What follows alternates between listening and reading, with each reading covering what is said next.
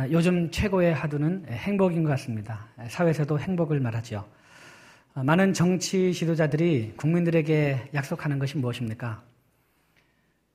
국민 여러분에게 행복을 안겨다 드리겠습니다. 내가 정치하는 이유, 내가 존재하는 이유, 내가 바로 이 자리에 선 이유는 국민 여러분을 행복하게 해드리기 위해서입니다. 이렇게 연설을 하면 많은 국민들이 열광을 하겠죠. 실제로 국민들이 어떤 사람을 지지합니까? 정말 국민을 행복하게 해줄 수 있는 지도자가 누구인가 생각하면서 어, 투표를 할 것입니다. 정말 우리가 살아가는 이유는 행복하기 위해서인 것 같습니다. 어, 내가 신앙생활 하는 이유도 행복하기 위해서, 내가 결혼하는 이유도 행복하기 위해서, 내가 직장생활 하는 이유도 행복하기 위해서, 내가 예수 믿는 이유도 행복하기 위해서, 내가 목회하는 이유도 행복하기 위해서, 그래서 존 스튜어트 밀이 말한 것처럼 사람에게 있어서 선은 행복을 추구하는 것이다. 모든 사람에게 다 같이 고르게 행복을 줄 수 있는 방법, 그것이 가장 좋은 선이다 라는 말에 많은 사람들이 동의를 하는 것 같습니다. 그래서 심지어 목사님들조차도 행복한 목회를 하기를 원합니다. 더 나아가서 나 자신의 행복한 목회를 뛰어넘어서 성도들이 행복한 삶을 살아갈 수 있도록 목회하는 것이 나의 목회 이유이다. 라고 이런 말을 합니다. 여러분 어떻게 생각하십니까? 그런 목사님 모시면 굉장히 좋겠죠. 어느 순간부터 우리 기독교 강단에서 행복한 삶, 행복한 가정, 행복한 직장 생활, 행복한 교회, 행복한 목회, 행복이 우리의 목적이며 우리의 존재 이유인 것처럼 가르쳐져 왔습니다. 저도 사실 그렇게 해왔습니다. 그래서 세상을 둘러보면 모두가 다 행복의, 행복의 마법에 빠져 있는 것 같습니다. 많은 사람들이 내가 행복해야 바로 살고 있다라고 생각하는 것이죠. 많은 목사님들이 내가 행복한 목회를 하고 있어야 내가 제대로 목회를 하고 있는 것이다라고 어, 생각을 합니다. 많은 지식인들도 정치인들도 목사님들도 모두가 다 행복을 외칩니다. 온 세상이 모든 사람이 행복해야 하는 것처럼 생각하게 만들어놨습니다. 그래서 많은 사람들이 다른 사람의 행복을 보면서 어, 부러워합니다. 그런데 여러분 한번 생각해 보시기 바랍니다. 여러분 주위에 행복한 사람 과연 몇 명이나 있습니까? 여러분이 알고 있는 사람들 한번 다 한번 떠올려 보세요. 친구든 부모님이든 친척이든 여러분 선배, 후배 다 아는 얼굴을 한번 다 떠올려 보세요. 여러분 주위에 정말로 행복한 사람 과연 몇 명이나 있습니까? 행복을 외치는 목사님들 중에서 정말 행복한 목회를 하고 계시는 분, 여러분이 알고 있는 목사님들을 한번 떠올려 보세요. 우리 교회 목사님들 비롯해서 여러분이 개인적으로 알고 있는 모든 목사님들 한번 떠올려 보시기 바랍니다. 그분들 중에서 정말로 행복한 목회를 하고 계시는 분 과연 몇 명이나 될 것 같습니까? 적어도 제 주위에는 없습니다. 여러분은 그렇지 않지만 네, 속썩이는 교인들이 얼마나 많습니까? 굉장히 많습니다. 그리고 분쟁 가운데 있는 교회가 또 얼마나 많습니까? 물론 행복하다고 말하는 사람이 있을 수 있고요. 또 행복한 것처럼 보이는 사람이 있을 수 있습니다. 그러나 그 마음 속에 들어가 보세요. 그 행복한 것처럼 보이는 그 사람들의 마음 속에 한번 들어가 보세요. 정말 행복한 사람, 우리 주위에 거의 없다라고 생각합니다. 자, 그러면 예수님의 제자들은 어떠했을까요? 예수님의 열두 제자들. 예수님의 제자들 중에서 행복하게 살았던 사람이 있을 것 같습니까? 저는 없을 것 같아요. 네. 칼에 목이 잘려서 죽었고요. 십자가에 못 박혀서 죽었습니다. 베드로는 십자가에 거꾸로 매달아서 죽었어요. 그리고 돌에 맞아 죽었고요. 창에 찔려서 죽었습니다. 열두 제자가 다 그렇게 죽었어요. 그 죽기 전에도 얼마나 많은 박해를 받았는지 모릅니다. 그리고 예수님의 직계 제자가 아닌 믿음의 다른 믿음의 선진들은 어떠했겠습니까? 원형 경계장에서 맹수들의 밥이 되었습니다. 그들이 행복했겠습니까? 그렇지 않다고 생각합니다. 우리 한국교회 존경 많은 목사님이신 주기철 목사님은 여러분 행복했을 것 같습니까? 그분이 행복한 목회를 꿈꿔봤을까요? 행복한 목회. 주기철 목사님에 있어서 그러한 단어가 사치입니다. 그분은 신사참배하지 않고 믿음의 절개만 지켜내도 감사한 거예요. 내가 행여나 육신이 연약해서 일제의 고문에 못 이겨서 일제의 신사 참배에 굴복할까봐 겁이 났을 겁니다. 사랑의 원자탄이라는 손양원 목사님은 또 어떻게 또 어땠을까요? 당신의 두 아들이 공산당원에게 죽었습니다. 그럼에도 불구하고 누구든지 온 율법을 지키다가 그 하나를 범하면 모두 범한 자가 된다는 그 말씀 때문에 그래서 내가 원수를 사랑하라는 이 말씀을 내가 지켜내지 못하면 지금까지 지었던 모든 율법을 지금까지 지켰던 모든 율법을 범한다는 그런 생각 때문에 그 원수를 양자 삼으셨습니다. 진실로 그분은 하나님의 말씀을 그대로 지켜내기 위해서 자기 자신을 날마다 십자가에 못 박았던 것입니다. 어쩌면 손양원 목사님은 행, 손양원 목사님에게 있어서 그 행복이라는 단어는 사치에 불과한 단어일 거라 생각합니다. 여러분 한경지 목사님은 어떠했겠습니까? 그분이 행복한 목회를 하셨을 것 같습니까? 저는 경험은 해, 그분을 직접 뵙지 못했지만 아마도 그렇지 못했을 거라 생각합니다. 그분은 행복한 목회를 꿈도 꾸지 않았을 것이라 생각합니다. 자, 그렇다면 여러분, 이분들 잘못 살아온 겁니까? 예수님의 열두 제자와 믿음의 선진들 어느 누구 한 명 행복하게 살아온 사람 사실은 거의 없습니다.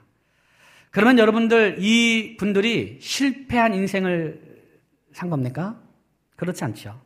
주기철 목사님, 손영호 목사님, 한경진 목사님, 그분들에게 있어서 행복, 단 한순간도 행복한 목회를 그분들은 꿈꾸지 않았을 겁니다. 그렇다면 그분들 실패한 목회를 하신 겁니까? 그렇지 않다는 것 저와 여러분 모두가 다 잘 알고 있습니다. 여러분, 행복이 우리의 기준이 아닙니다. 행복이 우리 그리스도인의 삶의 기준이 아니에요. 사랑하는 여러분, 그동안 눈물 많이 흘리셨죠? 자식이 취직, 취직 하지 못하니 얼마나 답답하고 안타깝습니까? 자녀가 결혼하지 못하니 속이 얼마나 타겠어요? 남편과 아내가 건강을 잃고 병원에 입원했으면 그 얼마나 안타깝고 답답하겠습니까? 회사 경영 상태는 점점 악화되어 가고 있고, 그리고 팍팍한 환경 가운데 직장 생활 하느라고 얼마나 고생이 많습니까? 주위를 둘러보면은요, 다 잘 사는 것 같아요. 나만 빼고. 주위를 둘러보면 다 잘 사는 것 같은데 내 인생만 꼬이는 것 같습니다. 그러나 여러분, 여러분이 행복하지 않다고 해서 여러분 잘못 살아온 것이 아닙니다. 여러분이 지금 생, 내가 행복하지 못하다고 여러분 생각한다고 해서 여러분 그리스도인으로서 잘못 살아온 것이 아닙니다. 믿음 생활 잘못한 것이 아니에요. 사실은 여러분 주위에 행복한 사람 사실은 거의 없습니다. 거의 없어요. 아직 그 사람들의 마음속에 우리가 들어가 보지 못해서 그래요. 우리 목사님들도 행복하지 않습니다. 네, 스트레스 때문에 머리가 다 빠져요. 저로 지금 머리카락이 빠지고 있습니다. 여러분, 행복의 마법에서부터 우리가 벗어나야 됩니다. 행복은 우리 기독교 사상의 주가 아닙니다. 행복이 우리 기독교의 최종 목적지가 아니라는 말씀입니다, 여러분. 성경은 절대로 우리의 존재 목적이 행복에 있다고 가르치지 않습니다. 그런데도 사람들은 모두가 다 행복을 외쳐요. 그러나 여러분, 명확하게 알고 계셔야 됩니다. 성경은 절대로 행복을 외치지 않습니다. 오늘 본문 말씀 사도행전 20장 22절부터 25절까지 말씀을 보면 사도 바울이 밀레도에서 에베소 장로들을 부릅니다. 그리고 그들에게 고별 설교를 하지요. 보라, 이제 나는 성령에 매어 예루살렘으로 가는데 거기서 무슨 일을 당할런지 알지 못하노라. 오직 성령이 박성에서 내게 증언하여 결박과 환란이 나를 기다린다 하시니 내가 달려갈 길과 주 예수께 받은 사명 곧 하나님의 은혜의 복음을 증언하는 일을 마치려 하면은 나의 생명조차 조금도 귀한 것으로 여기지 아니하노라. 보라 내가 여러분 중에 왕래하며 하나님의 나라를 전파하였으나 이제는 여러분이 다 내 얼굴을 다시 보지 못할 줄 아노라. 말이 고별 설교지요. 지금 유언처럼 하는 겁니다. 바울은 자신의 인생을 단 한 번도 행복을 위하여서 살지 않았습니다, 여러분. 바울은 무엇을 위해 살았습니까? 바울이 이 땅에 존재하는 목적이 무엇입니까? 바울이 사도가 된 목적이 무엇입니까? 바울이 예수 그리스도의 제자로서 살아가는 목적이 무엇입니까?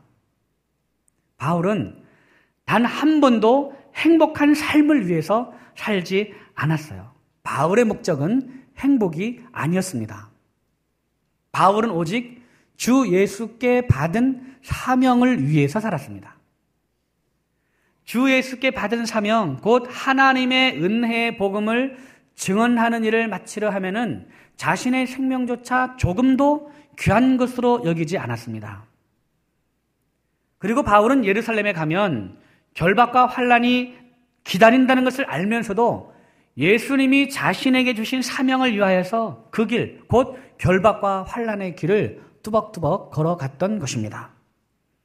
사랑하는 세문안의 성도 여러분, 그동안 우리가 달려온 길은 행복을 위한 길이었습니다. 그러나 행복을 위해 달려왔지만 우리에게는 절망과 실망뿐입니다. 왜 그렇습니까? 네, 목적이 잘못되었기 때문입니다. 목적. 우리가 이 세상을 살아가는 목적, 내가 이 땅에 존재하는 목적을 여러분 분명히 알고 있어야만 합니다. 우리의 목적은 바로 주 예수께 받은 사명이어야 합니다.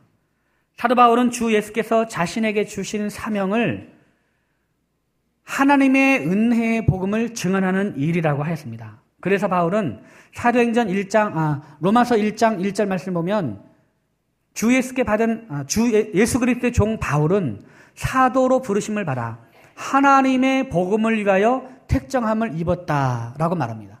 하나님의 복음을 위하여. 이것이 바로 바울의 사명이었습니다.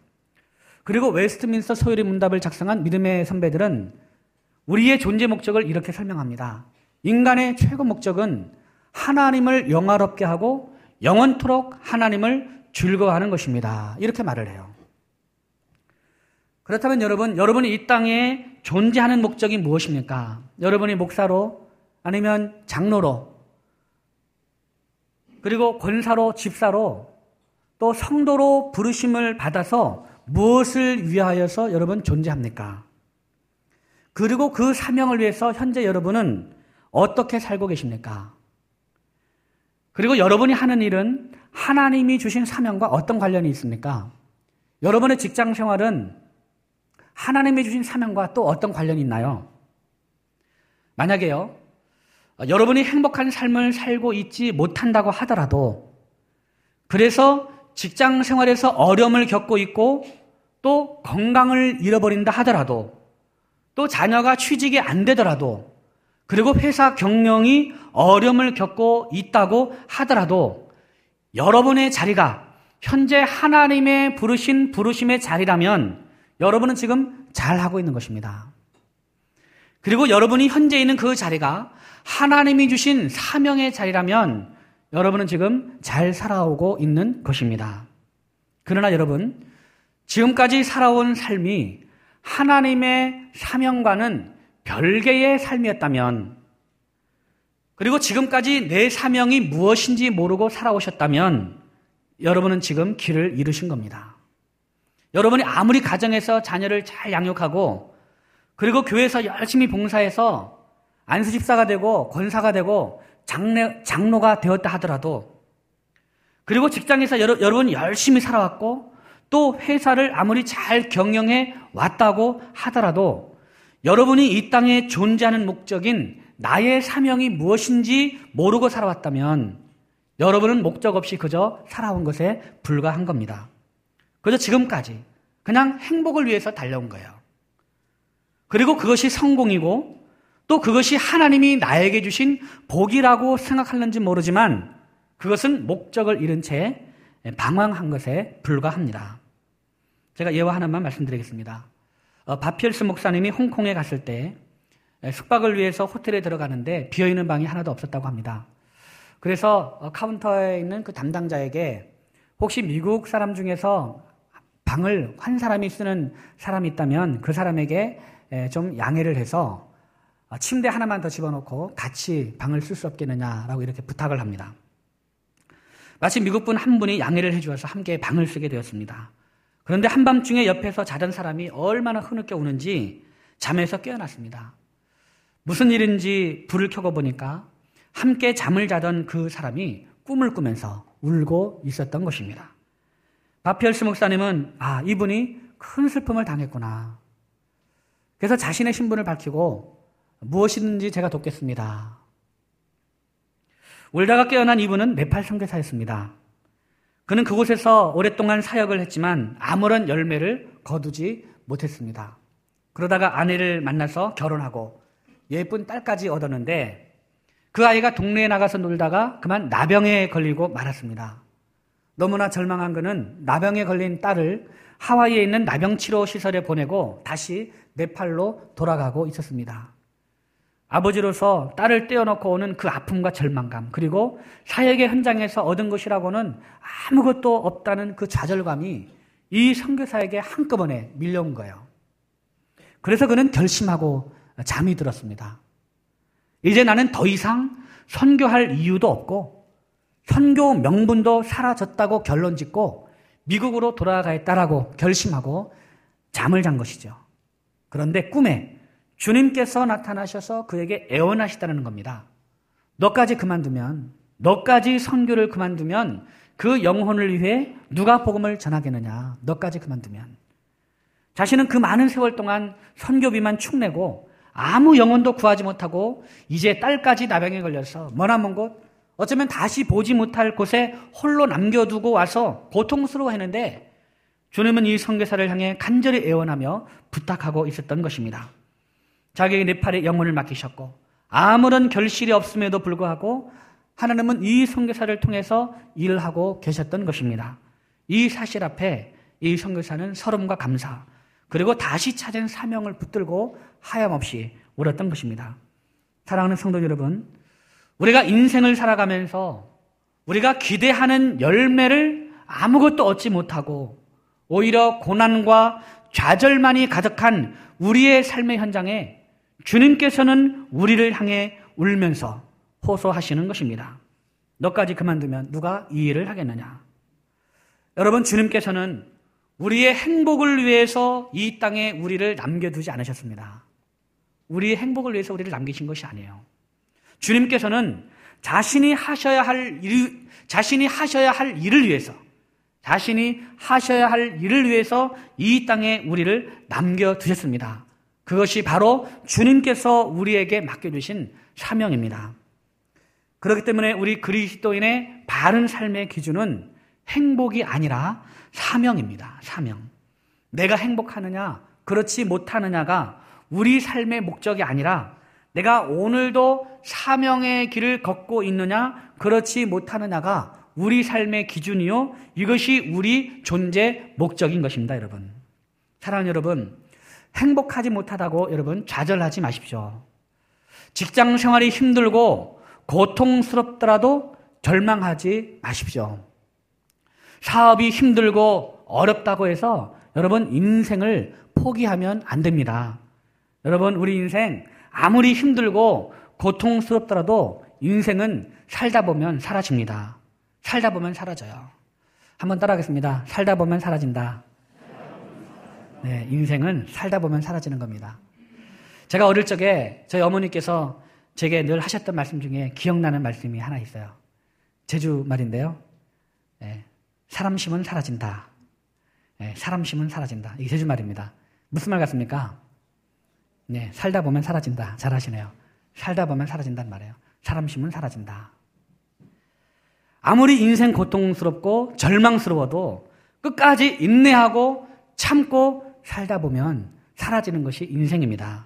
왜냐하면 행복이 우리 삶의 기준이 아니기 때문에 그래요. 그러나 여러분, 현재 자신의 자리를 여러분 꼭 한번 확인해 보시기 바랍니다.